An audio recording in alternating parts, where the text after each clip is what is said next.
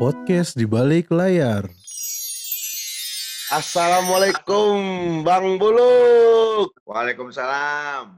Catatan si Buluk udah mengudara. Gila, gila, gila, gila, gila, gila, gila. Mantap. Pas video ini tayang, catatan si Buluk berarti kemarin nih. Udah udah di udara nih, brother. Tanggal 5 kemarin cabul tayang perdana. Akhirnya ada juga tuh konten. Dulu udah kita obrol-obrolin. Ada juga, ada juga. Dari kapan tahu padahal ya? Udah ngelebihin soket tuh ya. Roket baru mau syuting lagi malah. Ya tapi dibanding nggak jadi keluar kan bang, tapi ini oke banget, oke banget. Gila gue seneng banget pas lu bikin. Yang perdananya itu loh, aduh. Jim Bulls comeback. Jimbo 2020 ya? Yo man, 2006 sampai 2012 berarti bang? 2006 sampai 2011. Oh 11. Hmm. Soalnya itu gue inget gue SMA bang. Sore-sore nih, Hmm. bukannya kejauhan nih. Zaman-zaman gue libur sekolah tuh gue dengernya. Yang pagi apa yang sore? Kan Jimbul dua kali tuh. Yang Jimbul sore, morning yang sore, Yang yang sore pagi nggak mungkin. Yang Benar, kalau kompak Ya. kampus berarti 2008. 2008 tuh, gue sekolah tuh soalnya. Kompak kampus itu. Ya, betul. Itu juga karena buat nyari-nyari cewek. Kan tahu-tahu top 40 dari situ tuh. Mana tahu kita lagu-lagu gituan, Bang.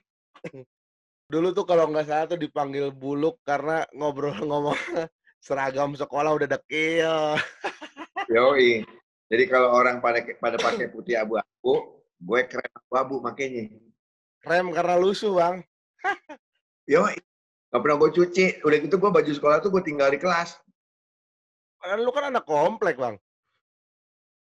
Eh, anak komplek yang bergaul punk rock. Yoi.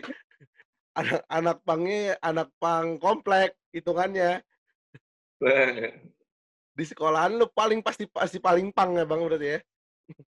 Ada teman gue juga sih, almarhum Reza Adi Wijaya, dia salah satu pelopor punk juga yang sempat bikin bikin komunitas dulu namanya Canda Kulak Division. Nah, itu salah satu rock di era gua tuh.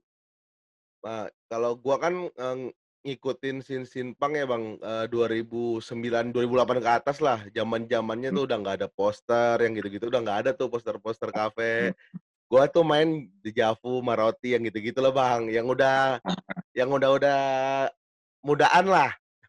Nah, gua kalau kata orang-orang dulu kan pang gimana ya, Bang? Emang bener-bener anti kemapanan lah. Kalau zaman-zaman gue tuh udah berubah lah hitungannya. Anak pangnya udah banyak yang naik motor, yang udah begitulah, udah udah Ya. udah lebih modern. Mm.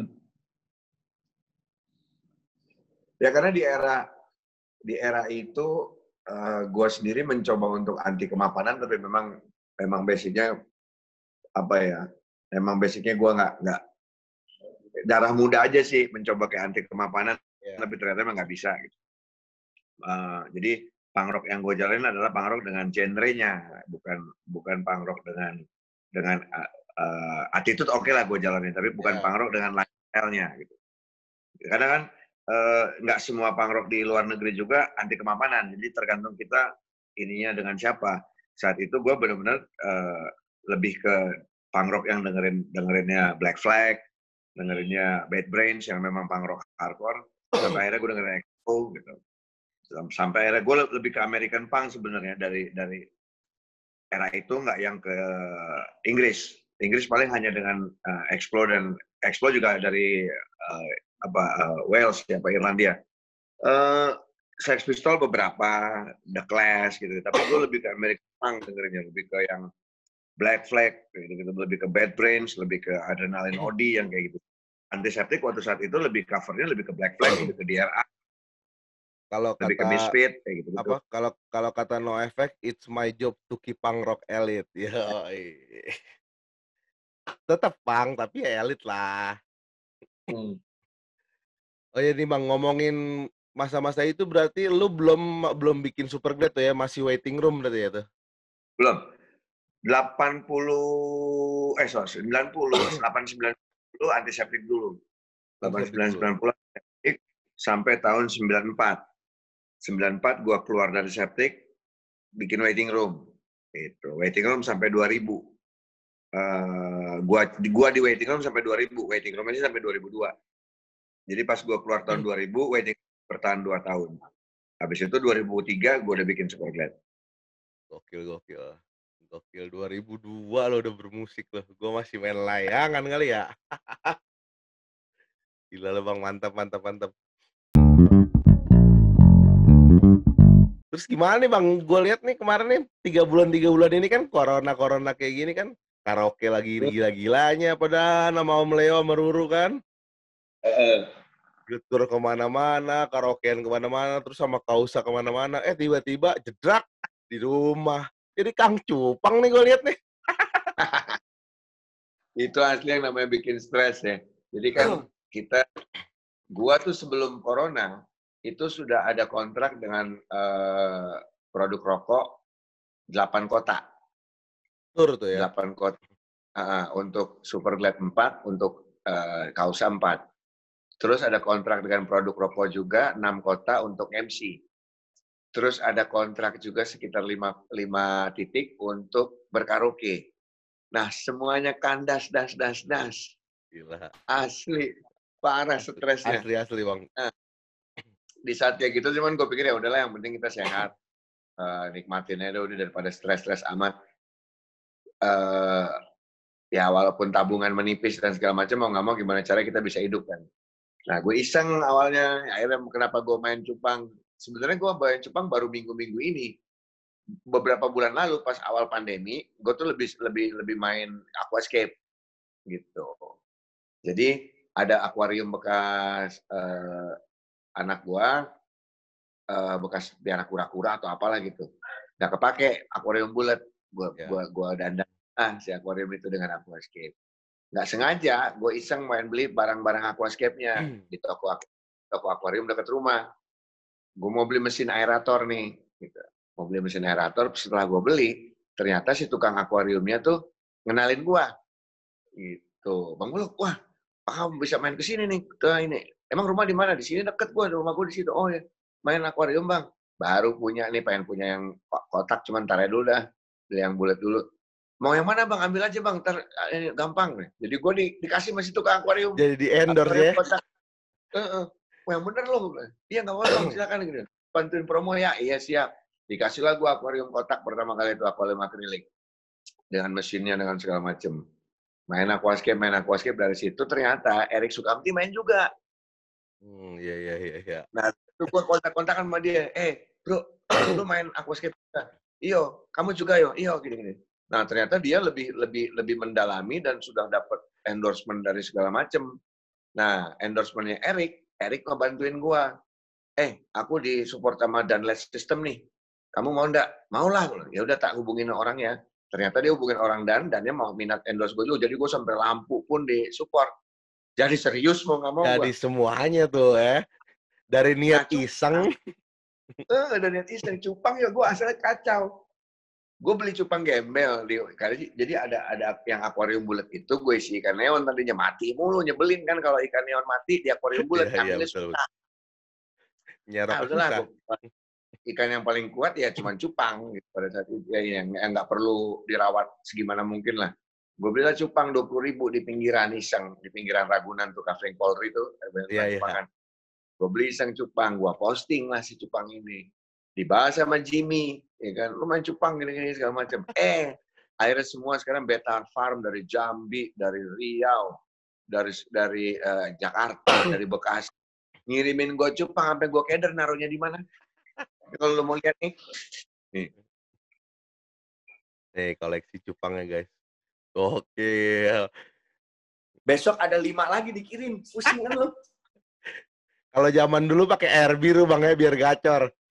Ini baru gue air biru, baru gue kasih. Masih. Yang ini masih air biru nih. Anjir jadi banyak. Raknya jadi niat lo jadi bikin banyak loh. Ini aja belum gue kerjain tuh. 50 cm. Baru dikirim. Belum yang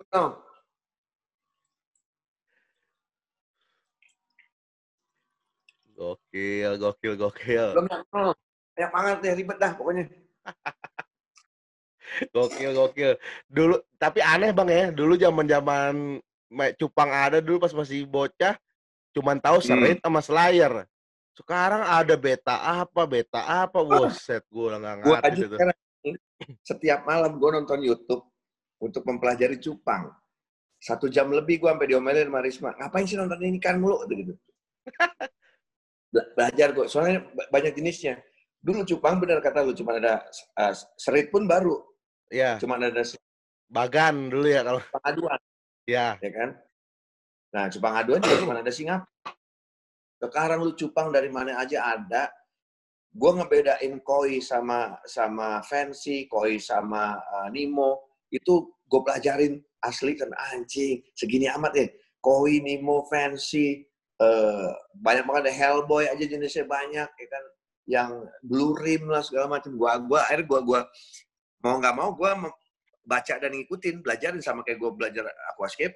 Gue nonton YouTube, oh ternyata masangnya gini, oh ternyata gini, oh ternyata substrate-nya harus ini ya. Akhirnya mau nggak mau gue tekunin sama kayak ini. Dan kebetulan, kayak lu bilang tadi, selama pandemi, karena kita sepi, nggak ada apa-apa, mau nggak mau, lumayan untuk mengisi kekosongan kan. Yoi, biar waras aja Bang. Nah, kedernya kalau ntar udah selesai pandemi, tour udah mulai jalan lagi, MC udah jalan lagi, siapa yang ngurus ini? Gua ada yang dulu. ngurusin, nggak ada yang ngasih makan. mau nggak mau gue harus nyari orang yang bisa tolong rumah gue untuk ngasih makan sama nguras. Iya. Wah, Teris mau Teri mau Teris mau udah syuting syuting, lu udah tour segala macam. Siapa yang ngurusin itu cupang? Makanya, Risma mah udah syuting sekarang, udah mulai stripping Udah lagi, mulai stripping ya? jalan. Heeh. Nah, cuman gue nih keder nih, anjrit nih. Kalau nggak mau gue harus cari orang yang bisa ngerawatin, gue ajarin dulu mau nggak mau kalau gue tur. Tapi bentar lagi sih Bang kayaknya ya mudah-mudahan secepatnya lah ya eh, kayak eh, masa-masa ini. Karena kan konser-konser juga musisi kan banyak banget Bang yang sekarang bergantung. Emang enak konser online kan nggak enak Bang. Makanya, eh, apa namanya, udah dicabut juga kan sama Pol, Polda kalau nggak salah. Iya izin kera- izin keramaian segala Izin macem. Tapi tetap aja Bang, kalau nggak kalau new normal new normal gini susah. Ada aja yang ngebatas-batasin izin lah segala macam. Sebenarnya gue ada setuju sih apa yang diomongin sama Jering. Dalam arti ada beberapa statementnya Jering yang gue setuju, ada beberapa yang gue tidak setuju, ada berbeda pendapat juga gue dengan Jering.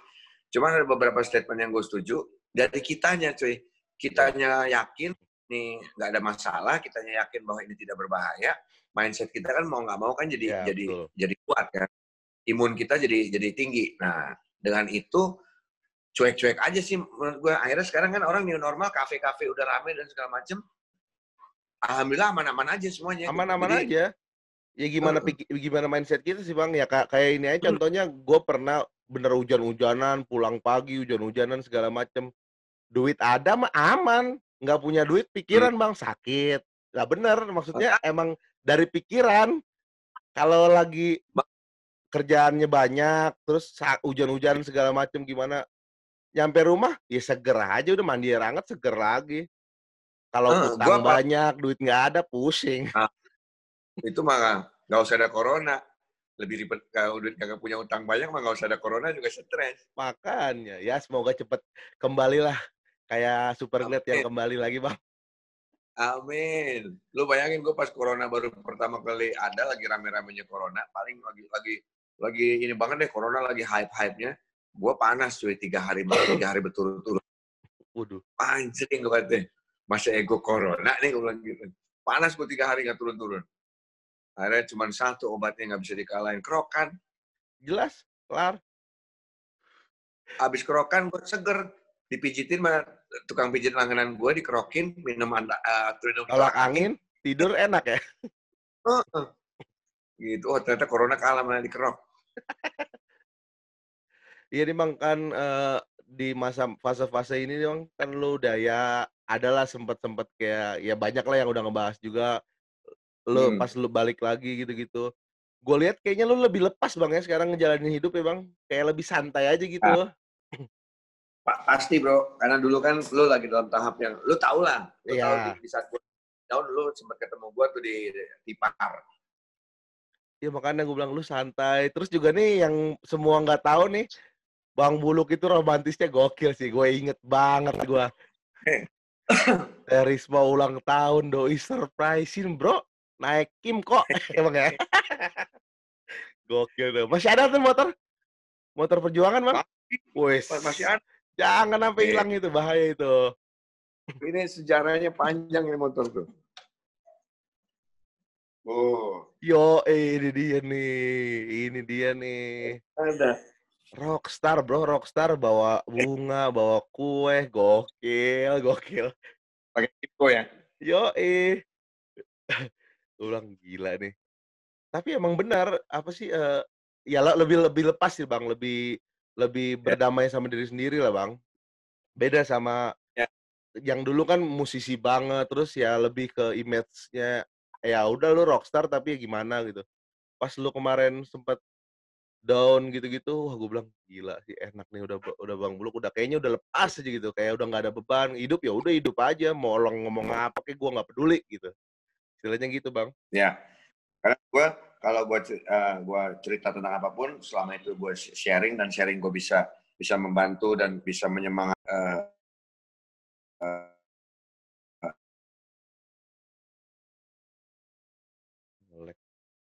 pengalaman pahit juga, terus dengan nonton atau dengan dengan eh, dengerin apa yang gue cerita ke orang-orang, oh ternyata buluk aja bisa bangkit. Nah berarti yang lain juga bisa bangkit. Ya betul. Siapa pun ya ada masa-masa kayak gitunya kan. Ya,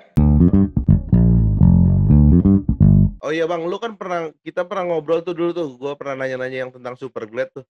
Katanya lu mau bikin kayak jambore atau apa gitu Bang waktu itu. Belum belum Harus. terlaksana tuh. Belum terlaksana karena memang waktu itu kan di saat mau bikin itu gue udah keburu mengundur udah keburu vakum dari guanya Hmm.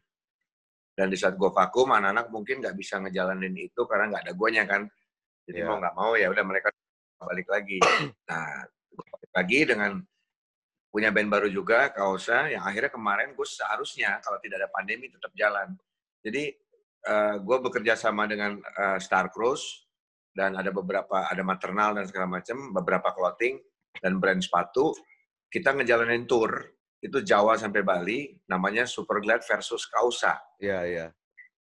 Nah, itu turnya barengan. Dua band gue langsung eh, main, di, di, diselingin sama band lain. Itu baru jalan di Cianjur, Bandung, eh, dan Jawa Barat. Harusnya ada Cirebon, ada Jogja, Surabaya, Malang, Semarang, Bali. Itu masih ada kota itu, kota-kota itu yang akhirnya ke pending gara-gara harusnya jalan kemarin sebelum puasa. Oh. Tapi rencana jambore itu tetap lu mau bikin Bang? eh insya Allah kalau tidak ada halangan, pengen. Gue pengen pengen bikin jambore. Maksud gue gini, eh Superglad pernah punya pernah punya masa jaya di era Ya. tahun-tahunnya. Nah, Iya dan fans fans Superglad juga boleh dibilang sudah banyak yang berkeluarga, sudah banyak yang eh, umurnya sudah sudah nggak ABG lah. Iya, kasarnya. betul betul. Nah, mungkin untuk bernostalgia, makanya gue bikin lagu judulnya Nostalgila di di Rockaholic Revival supaya yuk kita nostalgia yuk kita kita jambore rame-rame yuk ajak aja anak bini lo seru kan kayak gitu-gitu. Iya benar benar. Jadi kita Kan dari yang dulunya nonton Super Glad di pensi-pensi sampai sekarang udah mungkin anaknya yang udah dengerin Super Glad kan kita nggak tahu. Udah beda banyak generasinya. banget ya. Banyak banget yang yang ternyata mereka bisa sampai nikah, sampai punya anak sampai sekarang sakinah mawadah warohmah itu gara-gara nonton Super Glad banyak banget. Kenalan di pensi, ada yang sesama superhero, merit dan segala macam. Gue sempat datang ke, ke, beberapa, ke beberapa pernikahan uh, Super Glad Hero yang memang kebetulan gue pas lagi free. Gue datang dan itu mereka benar-benar dari dulu pacaran sampai nikah gitu. Bahkan ada beberapa juga fansnya Super Glad yang minta dinamain anaknya sama gua. Ada kali enam orang udah gue namain anaknya. Mungkin juga ada yang namanya Lukman Las- Laksmana juga. kan nggak ada yang tahu bang. Ya gue gue kalau inget-inget Super Glad, gue inget digebukin sama Propos sih bang. Di mana? Gue pernah digebukin sama Propos dulu pensi SMA 48 kalau nggak salah di Popki Cibubur. Anjir iya di Poppy gue tahu. Ya pernah kan pernah inget gak lo? Dulu 2000 Hmm. berapa lah. Hmm. Jadi sebelum lu tuh kalau nggak salah band openingnya Speak Up yang gitu-gitulah. Hmm. Pas Speak Up gue mosing lah bang, masih masih muda, mosing-mosing, kelewatan, alkohol lah bang. Ya. Kelewat Mhm. enak, masih sore. Tiba-tiba diangkat kok berat yang angkat gue gede banget gue bilang. Wah diangkat empat orang bang ke bawah pojokan. Abis itu su- super great main gue lagi digulung itu. Gue bilang gue beli Tapi- tiket, gue beli tiket pak, tolonglah hargain pak. Gue bilang saya mau nonton ya udah akhirnya gue nonton super great nggak bisa mosing di belakang. si Aduy speak up dia yang gantiin Dadi sekarang ini di posisi gitar. Ya ya gue denger tuh buat audisional tapi ya tetap ya. Dan catatan si Buluk itu tim produksinya dari Nook Production itu punyanya Ali Speak Up. Oh punya Mas Ali. Nah, jadi yang bikin catatan si Buluk ada tim-timnya Speak Up isinya sebenarnya. Oh ya dari circle-circle juga berarti ya. Ini bang, gua ada segmen baru nih bang, namanya jawab gercep nih bang. Ya, Jadi jawab gercep ini gua nanya lima pertanyaan ke lu atau pilihan lah secara cepatnya lu jawab dan kasih alasannya. Karena kan menurut pepatah dari Ethiopia tuh bang, kalau orang jawab ce- cepet biasanya jawaban pertamanya yang keluar itu bener gitu. itu jujur ya. Ya, nih lima pertanyaan nih buat Bang Buluk nih. No effect atau rancid? Uh, no effects. No effect. Kenapa tuh? Kenapa tuh? Eh, gua soalnya bu- buat gua NoFX tuh band melodik pertama yang gua tahu cuma NoFX. Jadi gini, era punk rock gua tuh bener-bener Ya. apa ya ada ada gap gap- ada gap gap gap um, gap tahun. Jadi ketika era melodik naik eh, NoFX, No Use for a Name, Wagon, Milan Collin dan segala macam naik, gue tidak dengerin punk rock pada saat itu. Gue lebih dengerin hardcore yang benar-benar Ma- hardcore kayak Malah ke hardcore ya scene-nya bedanya. Iya. Jadi gue lebih dengerin Earth Crisis, gue dengerin Myth of Today yang kayak Hmm. gitu-gitu. Nah, eh, sedangkan punk rock yang gue dengerin, yang dari zaman dulu sampai zaman itu hanya Battery Legend. Gitu. Jadi Ya. kalau lu pilih NoFX atau atau Battery Legend, pasti Battery Legend. Iya, Kalau pasti Battery Legend. Cikal bakal melodik, gitu. pasti BR yang gue pilih. Baju dulu tuh pasti gue pilih. Gitu. Jadi ketika NoFX, gue hanya dengerin punk in Drublic awal awalnya. Jadi ketika Linoleum, ini anjing keren nih band nih terus eh, apa ngerilis si Lori Mayer used to live upstairs. Just Iya. understand we enough for me. Anjing, nad- nadanya sedih tapi nyanyi keren. Terus gue dari situ pada saat itu karena masih nggak ada informasi, ini band apaan sih punk rock tapi enak ya? Oh namanya melodic punk. Terus akhirnya gue nggak ada searching Google dan segala macam kan, dapat cari informasi, dapat Milen Collin yang dead dead dead dead dead dead dead twenty one sweet like knife yang gitu. Nah udah, nah Rancid gue Operation Ivy dulu. Kalau lu suruh pilih NoFX atau Operation Ivy, gue pilih Operation Ivy. Operation Ivy malah. Justru Operation Ivy Ah. duluan. Jadi ketika Rancid keluar, itu pertama kali yang eh, apa namanya eh, yang merah tuh albumnya gue lupa. Yang merah hitam. Oh, sebelum Time Bomb ya, sebelum Time Bomb. Pas album itu keluar, gue dengerin lah. Ini bandnya si Ren, eh, si Operation Ivy nih bikin nih gitu. Nah, situ baru gue dengerin. Nah, cuman karena ada Operation Ivy, ketika suruh milih Operation Ivy apa Rancid, Operation Ivy yang gue pilih gitu. Iya. Rancid menurut gue lebih udah industri. Lebih kompromi lah sama industri ya, Bang. Ya, yang kedua nih, Yo. metal atau emo? Metal. Metal dong. Hardcore banget. Tapi Kausa Karena gua gokil sih.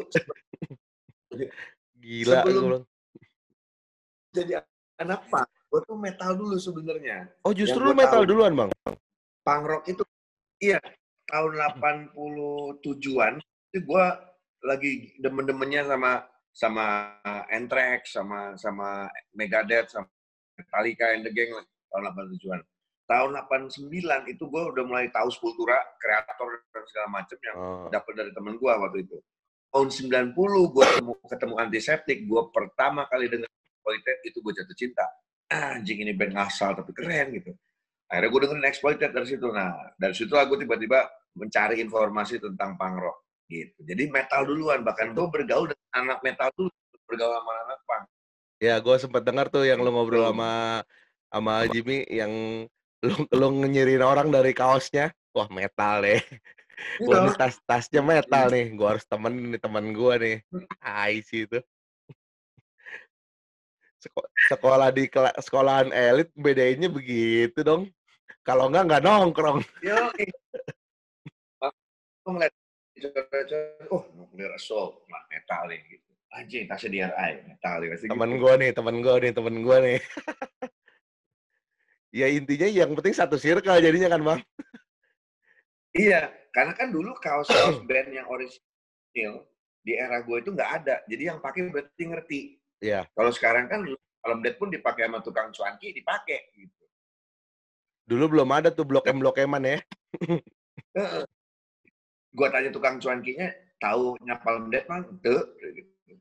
Gitu. Jadi mereka cuma pakai. Iya. Nah kalau nah, kalau dulu lu pakai Napalm Dead, pasti lu tahu Napalm Dead gitu. Udah pasti minimal ngikutin musiknya lah.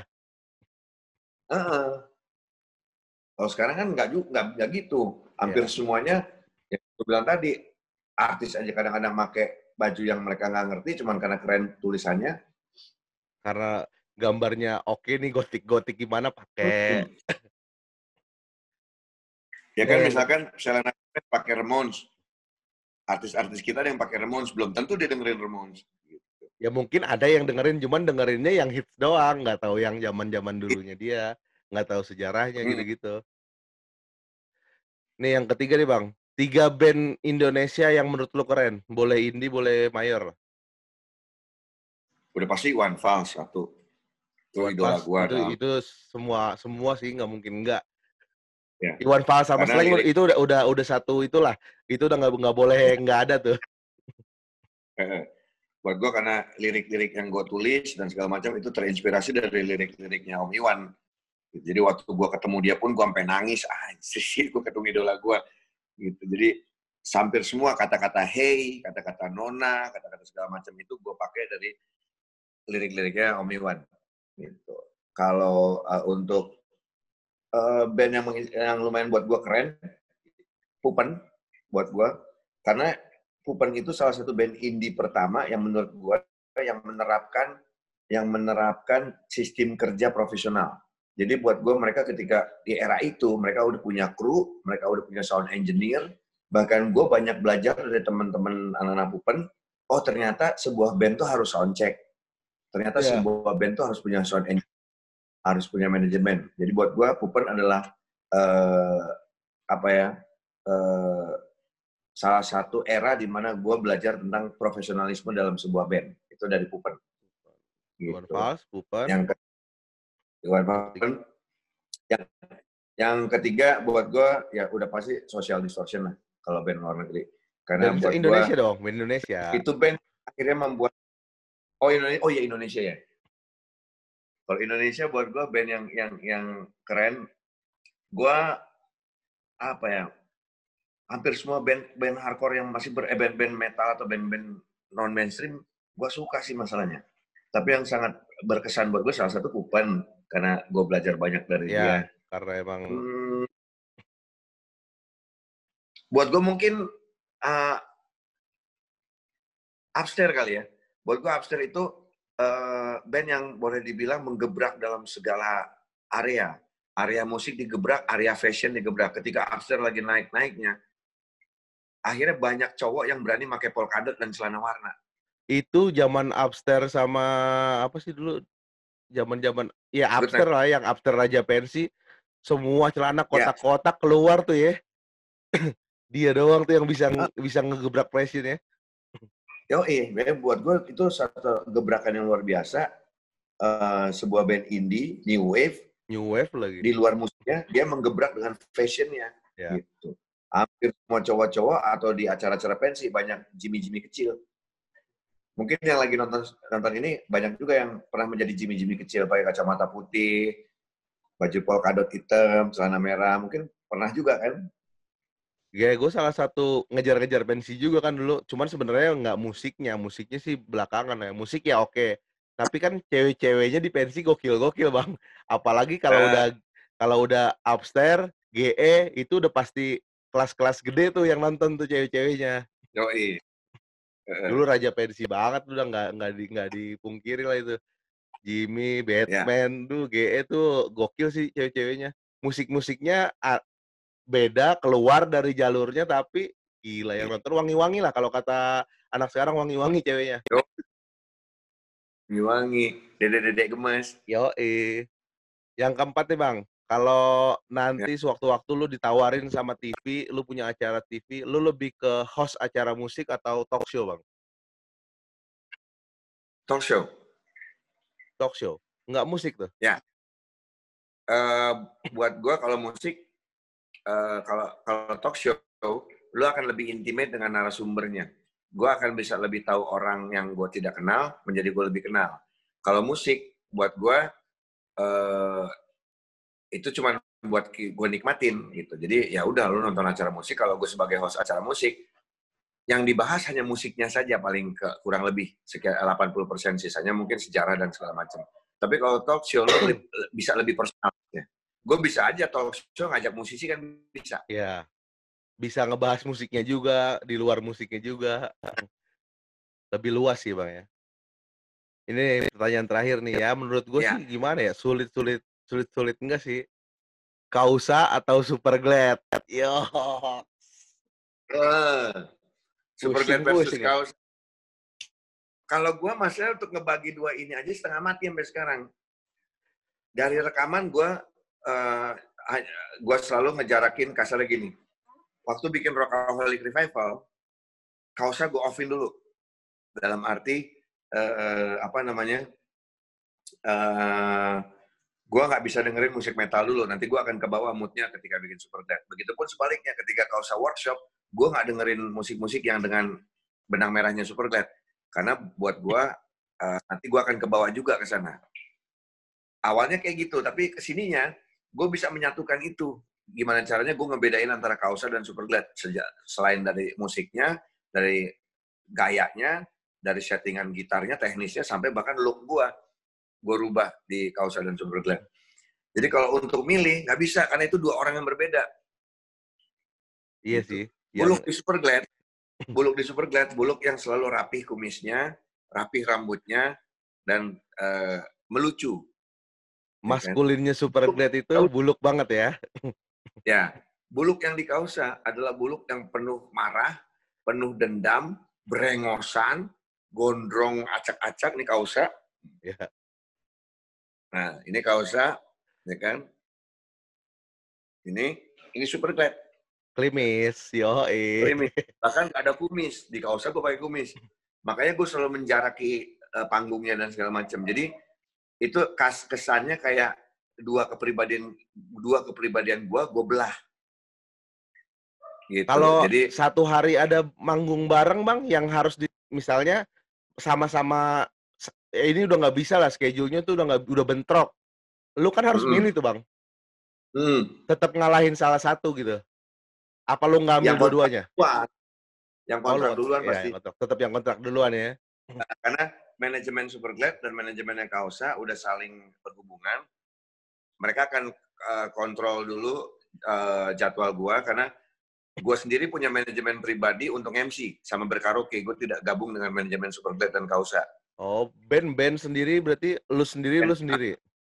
Ya, jadi akhirnya jadwal gua selalu oper di grup dan ada grup Superglad versus Kausa gua soalnya. Hmm, Jadi di grup Glad versus Kausa itu isinya dua manajemen gitu. Jadi gua oper ke situ, guys, nih jadwal gua tanggal sekian gua nggak bisa. Nah, nanti kadang-kadang eh, manajernya Superglad akan kirim ke ke grup eh, kirim Kang Diki, Kang Diki itu manajernya Kausa. Kang Diki, ini Superglad ada jadwal tanggal sekian, Kausa aman, aman. Nah, jadi gitu-gitu. Gitu-gitu. oh, jadi sebalik yang yang penting komunikasi sih bang ya. Semua bisa jalan. ya. komunikasi. Mm-mm. Oke deh bang nih, thank you banget nih bang Muluk nih udah waktunya nih. Gila, gua gangguin malam-malam nih. Santai. Semoga catatan buluknya sukses. Semoga banyak juga yang yang nikmatin. Pasti banyak sih bang yang nunggu-nunggu lu keluar lagi di media. Apalagi kan lumayan Amin. banyak kan eh, yang nungguin lu berkarya lagi. Semoga Amin. Thank you banget pokoknya untuk semua teman-teman yang udah support, yang udah dukung, yang udah ngedoain. Mohon kelancaran semuanya. Anggi, thank you. Salam buat Marbun. siap-siap bang, siap bang. Pokoknya semuanya terus berkarya lah, Bang, ya. Jangan sampai nggak berkarya lagi, gue tunggu banget karya lu, Bang. Amin. Oke, Bang Muluk, thank you Oh, Bang ya. Muluk ya. Ya, sama-sama, Bro. Oke, Bang. Oke, teman-teman, thank you yang udah dengerin. Buluk itu salah satu idola gua lah di musik. Dulu gue sempet punya band, sempet dengerin-dengerin musiknya Superbad juga. Thank you yang udah nonton, udah dengerin, udah subscribe, udah like, udah follow Instagram-nya, udah follow Spotify-nya. Semoga konten ini menarik buat lu semua. Bye.